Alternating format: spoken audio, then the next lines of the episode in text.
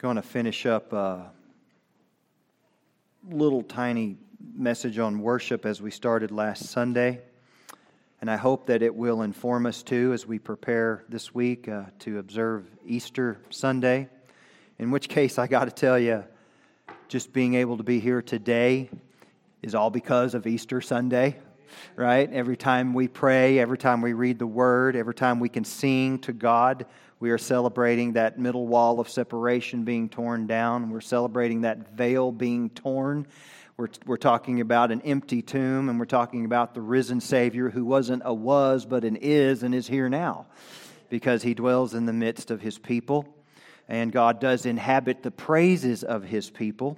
And because of that, it's important that we understand exactly what the Bible means when it's talking about worship, whether we are praying or praising or fellowshipping or under the preaching of the Scripture, or whether we're in a Sunday school class. When we do anything in His name, it should be an act of worship. When we stop and look at the new flowers that are springing forth from the earth, and we're taking a look at the green that's coming through in the fields, and we look at all that stuff, it should cause us to worship. And just like in many things in our day, there is a counterfeit, and then there is what is biblical. There's what the Scripture says. And let us not forget that one of the reasons why the world hates biblical Christianity so bad is because we're a people of the book, and they hate the truth in the book, and they hate the authority that's in the book, and we have to make sure that we're willing to die for that message of that Christ who gave that word, because He is the living Word incarnate. And that's why we worship Jesus as the very God with us, the Emmanuel.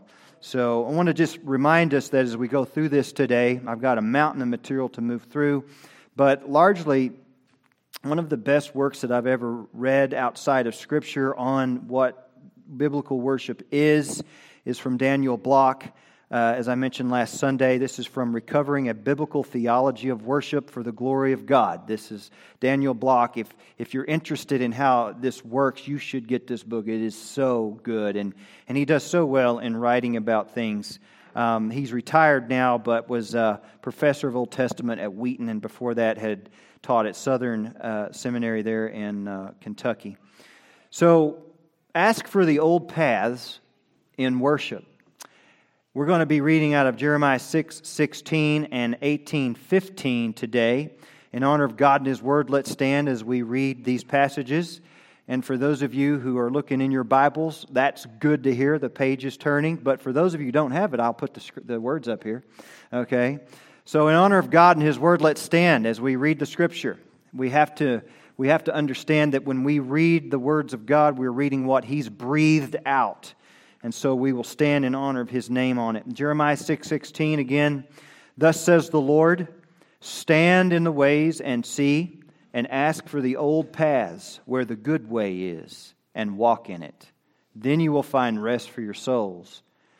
But His nation, His people said, we will not walk in it.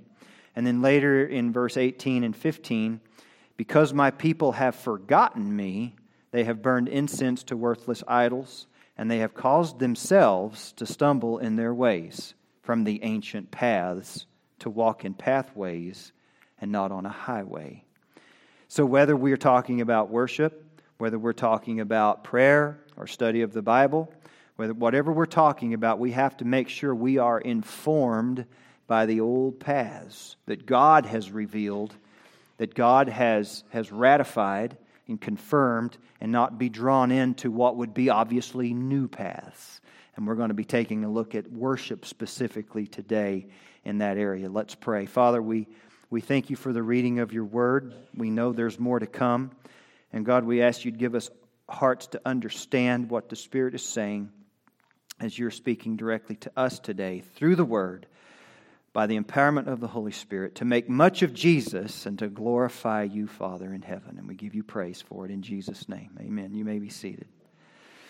Just by way of review, the biblical understanding of worship is always characterized by the words we used, and I'm not going to go through all of this entirely, but when we talk about worshiping God and we approach God, we tend to think of the word in English with this worship, and that's an Old English word. It's two words combining into one, worth-ship, okay? And we've combined them to create the word worship, but it's actually giving praise to someone for their value and their worth. But that's kind of hard because in the Hebrew, in the Old Testament, which displays as God is dealing with His covenant people, of which part we are grafted in by the Abrahamic covenant of faith and ratified by the new covenant of grace in Jesus Christ, we have to understand and go back and understand when the Bible talks about worship, we're talking about primarily an attitude first as we come in our disposition. How we come before God matters. Okay, if you're here right now and you're struggling with erroneous thoughts, lustful thoughts, angry thoughts, unforgiveness, it's spurring through your mind, I would just stop where you are and ask God to quiet your soul and repent of your sin so that you can turn and offer worship as we look at the Scriptures together. He will not receive dirty worship. Okay? And number two, we talked about gesture as a matter of worship. Sometimes we kneel when we pray. I make a habit of doing that. Sometimes we lay flat down on the ground, and there should be more of that. We're saying to God that you are everything. You are the Most High King. You could take my life in an instant. You bless me with life. You are the reason I live, and I am before you. I'm laid out in complete and total dependence upon you to live. So we have this issue of gesture, and then obviously how we worship, how we come before God as we order a service, if you will. That's where we get our word liturgy, liturgeo in the Greek, and we understand that how we come together, and JT has done so well in demonstrating, and I thought I had a cheat sheet, but we talk about there's a certain rhyme to how a reason for how we come in to the Lord's house and how we approach the throne of grace and how we sing, and all the songs are God-centered, Christ-exalting, okay? We don't need to sing about ourselves. All right, this is about making much of Him. This is His day. Is this not the Lord's day? This is not our day. This is the Lord's day, with which we come and we venerate who He is and make much of who He is. And we don't want to hear from us. We want to hear from Him, and we want Him to hear our voices telling Him how great He is.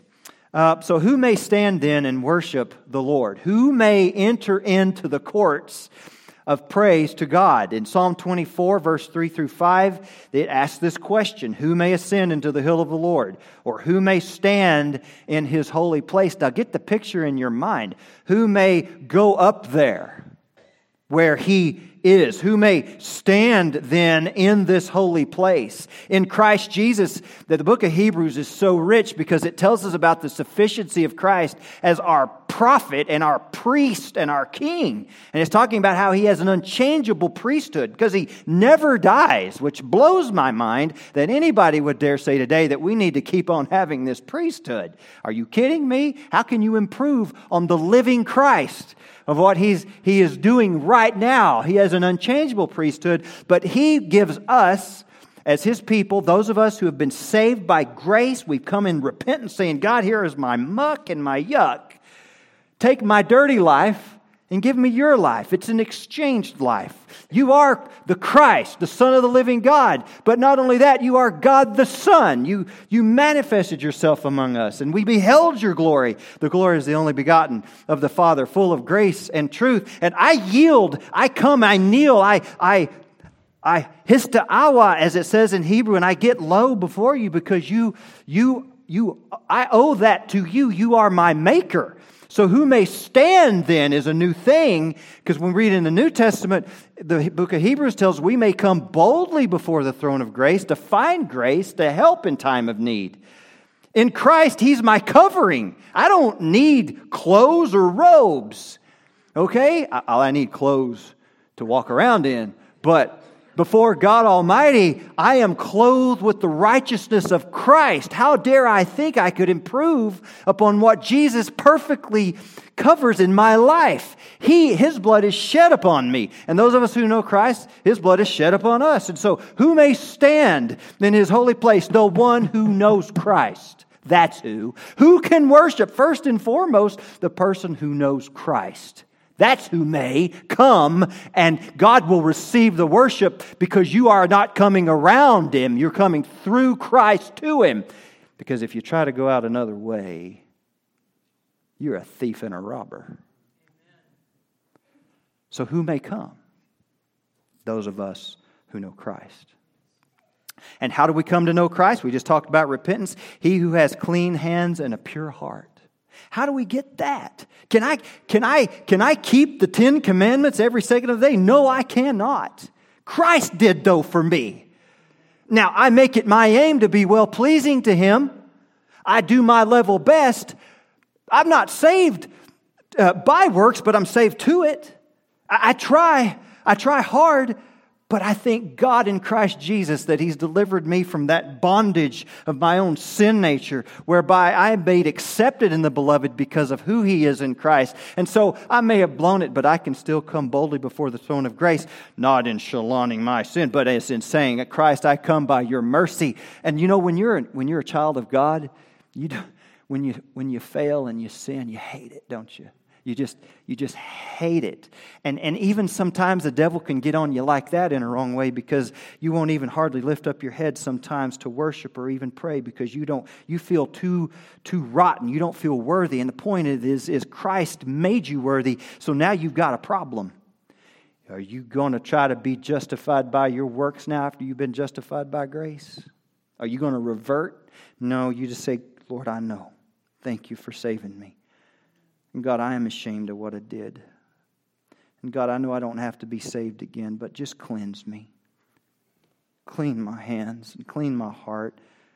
Lord, I lifted up my soul to an idol. Lord, I swore deceitfully, but please take me out of it. Forgive me. Thank you for nailing it to the cross, since past, present, and future, that I am solely forgiven. I don't dare look up to you, God, saying that I'm good enough, but you are for me. This is the one that the Bible says shall receive blessing from the Lord and righteousness from the God of His salvation. God saves us from our sin, and we need it 24 hours a day, 7 days a week. Do we not? Turn, if you will, to 1 Peter chapter 1. 1 Peter chapter 1. Going to read a lengthy passage of Scripture here. 1 Peter chapter 1, and starting in verse 13, and we'll read through chapter 2. Now, we talked about the kind of attitude and the kind of heart that God wants to see in us, and that God is making in us, because we're being conformed to the image of Christ, are we not? That's the work of the Holy Spirit, is it not, to conform us to the image of Jesus? He says this in verse 13 then. Therefore, gird up the loins of your mind and be sober, and rest your hope fully upon the grace that is to be brought to you at the revelation of Jesus Christ. Your hope is in Christ alone. All glory be to Christ alone. That's why we sing those kind of songs. And it says here in verse 14, we are supposed to live as obedient children, not conforming ourselves to the former lust as in our ignorance. So we don't live like we used to. And you know, it's like I keep saying that, whoever that old country preacher was that said, if you claim to be a Christian and you live like the devil, if you are what you were, you ain't. Okay, if you don't try, if you're trying to convince everybody you're a born again, saved child of God, and you live like hell all the time without a problem, you're a liar. Okay, so as obedient children, not conforming yourselves to the former lusts as in your ignorance. But now verse 15 is important. But as He who called you is holy, you also be holy in all your conduct, because it is written, and we always know that the New Testament is the chief interpreter of the Old Testament, be holy for I am holy, as it says back there in the Old Testament in Leviticus. And if you call on the Father, who without partiality judges according to each one's work, conduct yourselves throughout the time of your stay here in fear. So if we take this pericope 13 through 17 right there, knowing, as it says in verse 18, how we were redeemed, if we approach worship, coming to church, preparing to come to the house of God, that this building that we've made here out of 2x4s and material that it's been sanctified and set apart, this is the space we've dedicated, and we come preparing to be before God. We have to prepare before we even show up. Now, how many of you prepared for this moment? Now, they used to. Thanks, brother. I'm glad you're honesty, because now they used to. They used to do that. They used to prepare before they went up.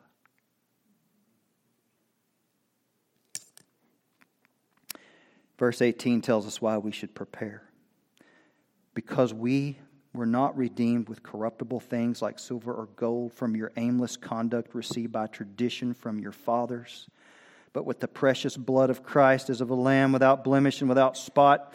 He indeed was foreordained before the foundation of the world, but was manifest in these last times for you, who through Him believe in God, who raised Him from the dead and gave Him glory, so that your faith and hope are in God. And that's why we prepare, because we are that precious in His sight, because of what He did in His beauty and His glory and His grace, the only way we can stand. So how can we not prepare to give Him our best, right? I tell you what, you keep your suits, give me a heart, okay? It's just a frivolous analogy to say God is not concerned with the externals here. It's the internals that He wants to see. The traditions of the fathers were all about externals. Getting the day right, getting the sacrifice right, getting all those things right. And He wanted to see their heart informed by humility, by gratitude, by thankfulness, by dependence, by repentance. When we sing, "We love you, Lord," we mean it. Peter isn't done. Since you have purified your souls in obeying the truth through the Spirit, in sincere love of the brethren, love one another fervently with a pure heart. Can you worship? If you regard iniquity in your heart, will God hear your prayers? He won't. And so if you regard iniquity in your heart, what do you think it's going to do to your worship? It's going to wreck it, right? If you hate your brother and you don't want to try to come to church and worship, you better come to the altar and spend time there. Having been born again, that's where we get that. Not of a corruptible seed, but incorruptible, through the word of God, which lives and abides forever, because all flesh is as grass, and all the glory of man as the flower of the grass. The grass withers, and its flower falls away, but the word of the Lord endures forever. Now this is the word by which the gospel was preached to you. Therefore, and we know why we have a therefore, because it's therefore what was written before. Therefore, in all that's being said, lay aside all malice, all deceit, hypocrisy, envy, evil speaking. As newborn babes, desire the pure milk of the word, that you may grow thereby, if indeed you have tasted that the Lord is gracious, because you must be saved to know the difference. Okay? Coming to Him, who's the emphasis on? Christ Jesus alone. Coming to Him as a living stone, rejected by men, but chosen by God and precious, you also. Now, don't miss that. As living stones are being built up, a spiritual house, a holy priesthood, to offer up spiritual sacrifice that is acceptable to God through Jesus Christ. Therefore, it is also contained in the Scripture. Behold, I lay in Zion a chief cornerstone, elect, precious, and he who believes on Him will by no means be put to shame. Therefore, here's another therefore. To you who believe,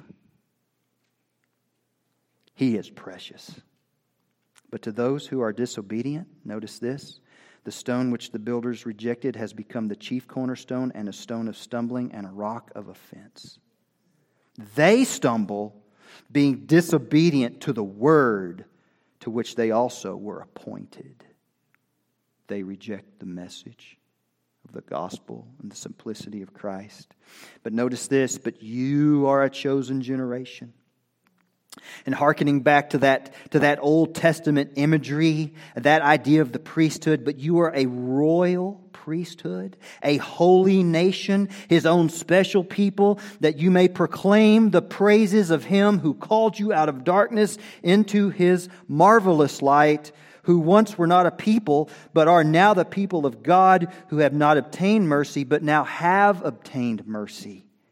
So that's why he says in verse 11 and 12, Beloved, I beg you as sojourners and pilgrims, abstain from fleshly lusts which war against the soul, having your conduct honorable among the Gentiles, that when they speak against you as evildoers, they may by your good works, which they observe, glorify God in the day of visitation. Now you think, Mickey, why in the world did you read all that? Because it tells us what God expects of us.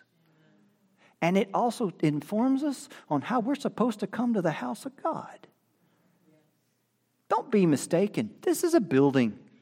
It's not even a fancy building. And it's not really supposed to be a fancy building.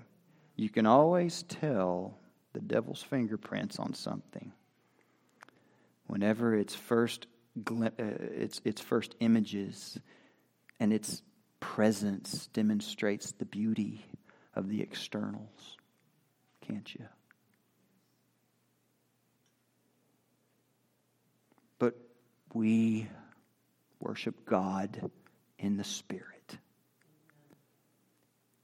We are of the circumcision of the heart. We have been cut off from the world and separated to Christ.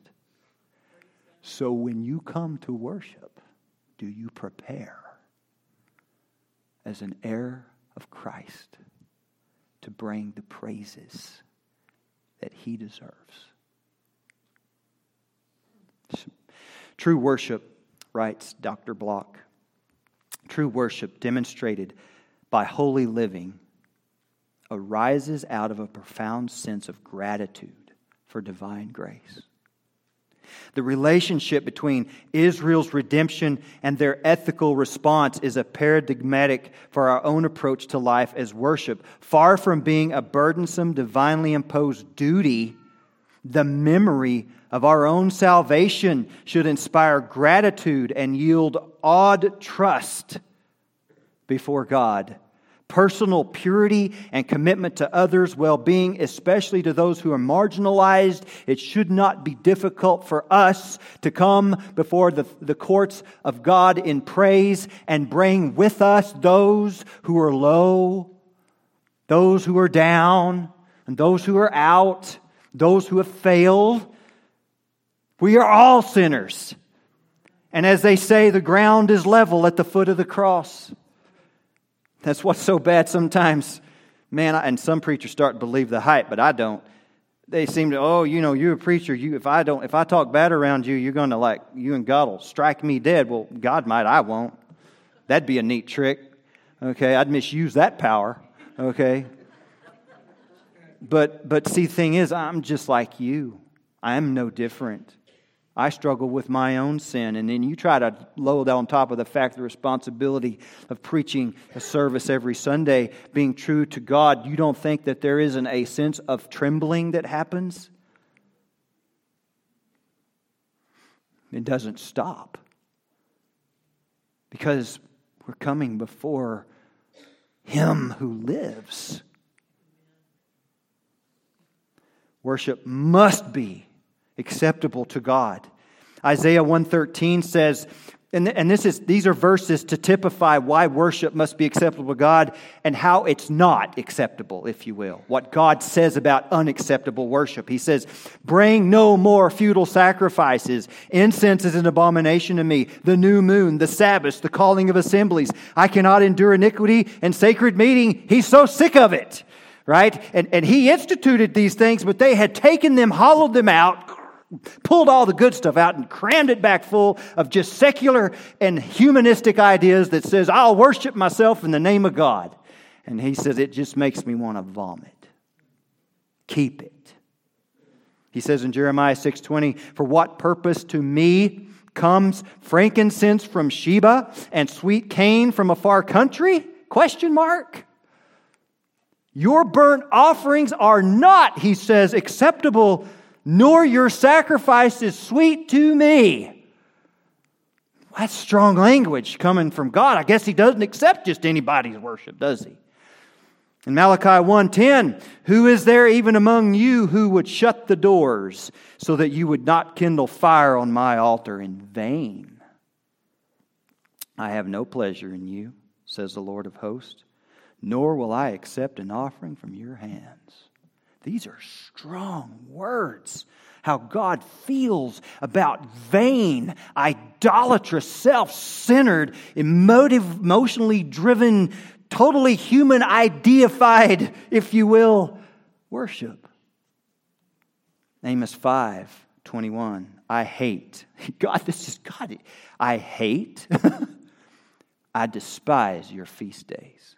And I do not savor your sacred assemblies. Though you offer me burnt offerings and your grain offerings, I will not accept them, nor will I regard your fat and peace offerings. Take away from me the noise of your... JT, what would you think if one day you got up to lead and you heard an audible voice that said, "Take away from me the noise of your songs"? What?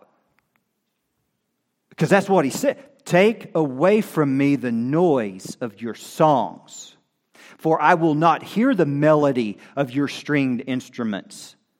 But let justice run down instead, like water, and righteousness like a mighty stream." It's clear what God wants, right? So when you start worshiping in song, with song, that way, in the way God wants, He's going to bless you. When you start praising God with a heart that is clean and pure, He's going to bless you. He's going to be there. But if not, He's just saying, get it out. Colossians 3:5, "Therefore put to death your members which are on the earth, fornication, uncleanness, passion, evil desire, and covetousness, which is idolatry." And the reason I put Colossians here at the end of all these verses is because do you know what all these verses have in common of why God hated their worship? Idolatry. That's why. Idolatry takes many shapes. It's not a new thing. Our hearts are idol factories, if you've heard it said before. God will not share His glory with another. But what I just read in Peter, if you remember, we are precious in His sight. We are being built up as living stones. We are a chosen generation, a royal priesthood, a holy nation, a special people. Don't settle for less when you can have the best. Don't lower yourself. I got to finish up. I want to talk about music and worship for a second because, as I said, when we think of music, many times we automatically think, or when we say worship, we automatically think music. And I would challenge us as a church to stop saying our song service is the worship service. I would say that everything we do on Sunday, I would like for us to start seeing it as worship. Whether we're worshiping together, breaking the word in Sunday school. Whether we're worshiping as we're praying with one another. Whether we're worshiping when we're singing. Or we're worshiping as we're underneath the preaching of the word. We should never separate and disconnect worship from that which is aimed at God in a spirit of gratitude. But I want to talk about music because in American culture, it's a big deal. So the first word is zamar, okay? Zamar is a Hebrew word, means to make music, to sing praise, song music, singing psalms. The root zamar means to play a musical instrument.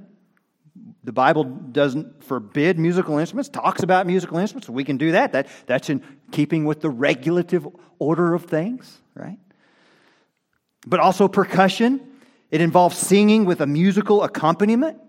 But the noun may mean simply music, as in Amos 5, when he talks about the melody. The point is, both noun and verb are often associated with opening calls to praise in communal hymns or renewed calls to praise. Sometimes laments call for music, though they may close with promises to give thanks if God answers prayer. The point is, music is a very real part of the Christian experience in the whole of the worship service, the liturgeo, the liturgy that we have.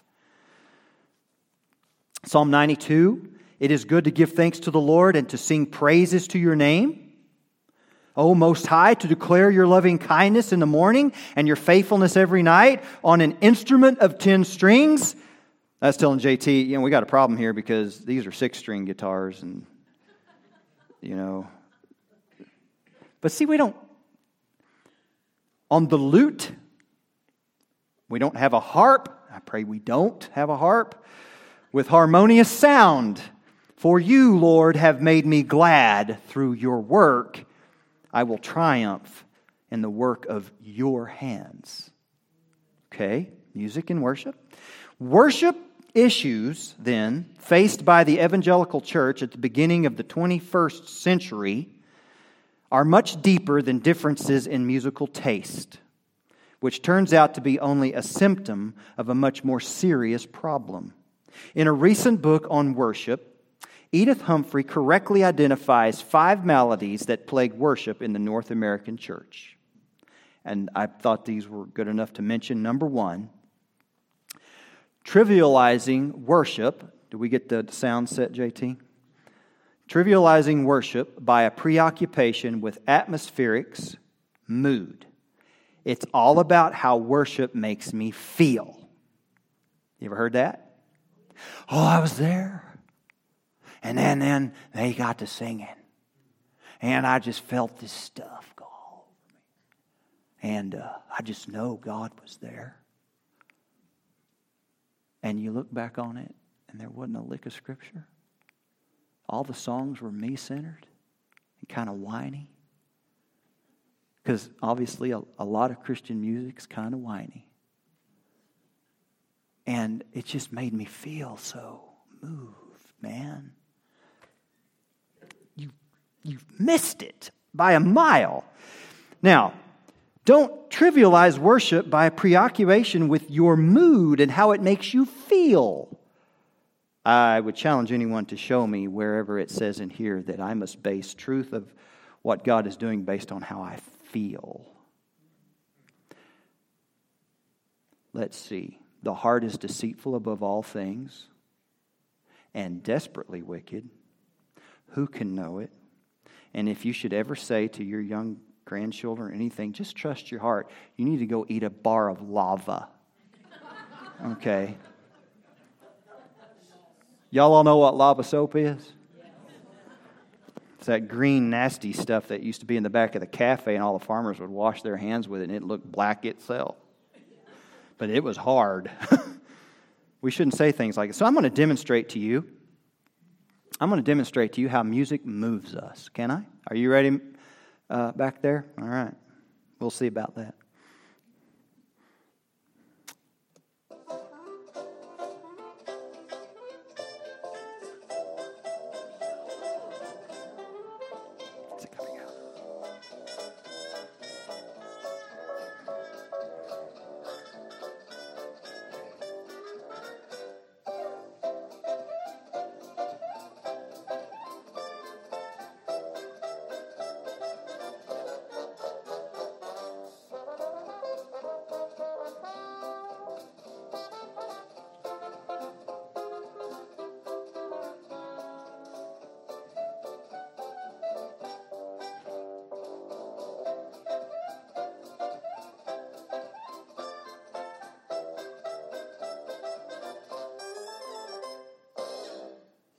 That's funny.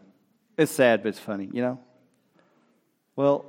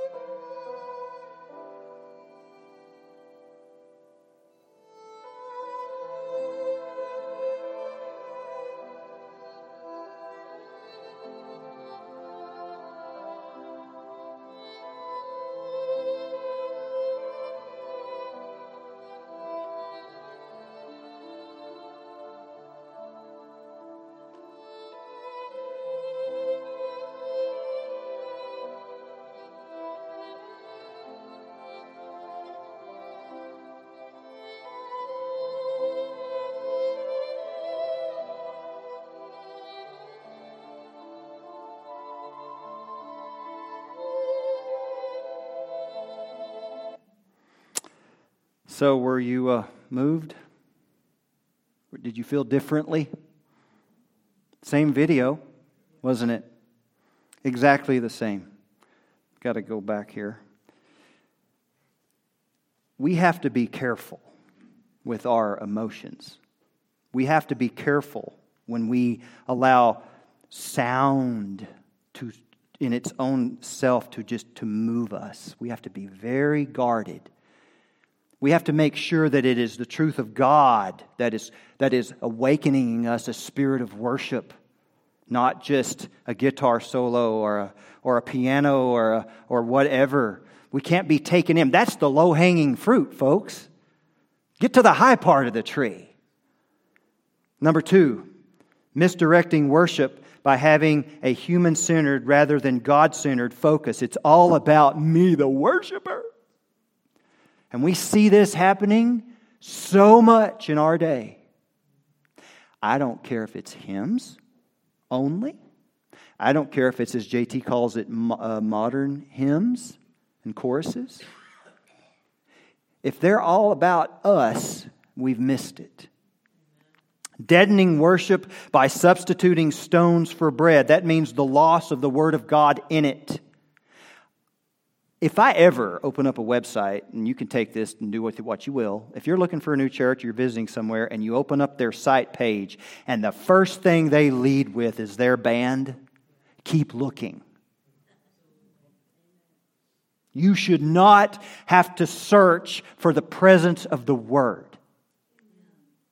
If you win people with gimmicks, you're going to have to keep them with gimmicks. And honestly, we know by studying revival that many times we have to make up in the flesh what's missing with the Spirit. Perverting worship with emotional, self-indulgent experiences at the expense of true liturgy, the order of worship, how we approach God. God is central. Christ is central. The Word of God is central. We come last. And we celebrate with the redemption that Jesus gives. Exploiting worship with market-driven values. Creating stage presence. If you ever attend a worship service at a church whereby only thing you really can do is just watch, because you can't sing the songs because the way they're written are too complex for the congregation. They weren't meant then for you to sing as worship. They were meant for you to watch them perform. And that is not biblical worship. So I just want to say that, in getting close to being done here, don't let music determine what true worship is. Let the Bible determine what worship is. And first and foremost, it's attitude. It's position. It's how we approach God. It's Him as our focus. In John chapter 4, verse 23 and 24, you've read this about the Samaritan woman at the well, and she wants to talk about worship, because they had a different place they worship. And Jesus simply responds to her, the hour is coming and now is when true worshipers, so there can be false worshipers, will worship the Father in spirit and truth. And I was like, wow, for the Father is seeking such to worship Him. God is spirit, and those who worship Him must worship in spirit and in truth. So you think, okay, what are we talking about here as far as spirit's concerned? Well, Scripture interprets Scripture, right? Philippians 3, for we are the circumcision who worship God in the Spirit. You cannot worship God without the Holy Spirit. And when you worship in the Holy Spirit, it will be in truth, because He is also the Spirit of truth. And therefore, then, rejoice in Christ Jesus and have no confidence in this flesh. though I also might have confidence, Paul writes, in the flesh. If anyone else thinks he may have confidence in the flesh, I more so. And then he lists his whole theological premise. But when we talk about worship as a church, just like in evangelism, let us not go for the low-hanging fruit. And I thank God for JT, as he has brought to us a restoration in many ways of biblical worship and caused me to dig deeper in what I thought I knew, but I didn't. And that's why he does it the way he does it. And even though we have these instruments, don't ever expect these instruments or this lighting to ever take away from that cross.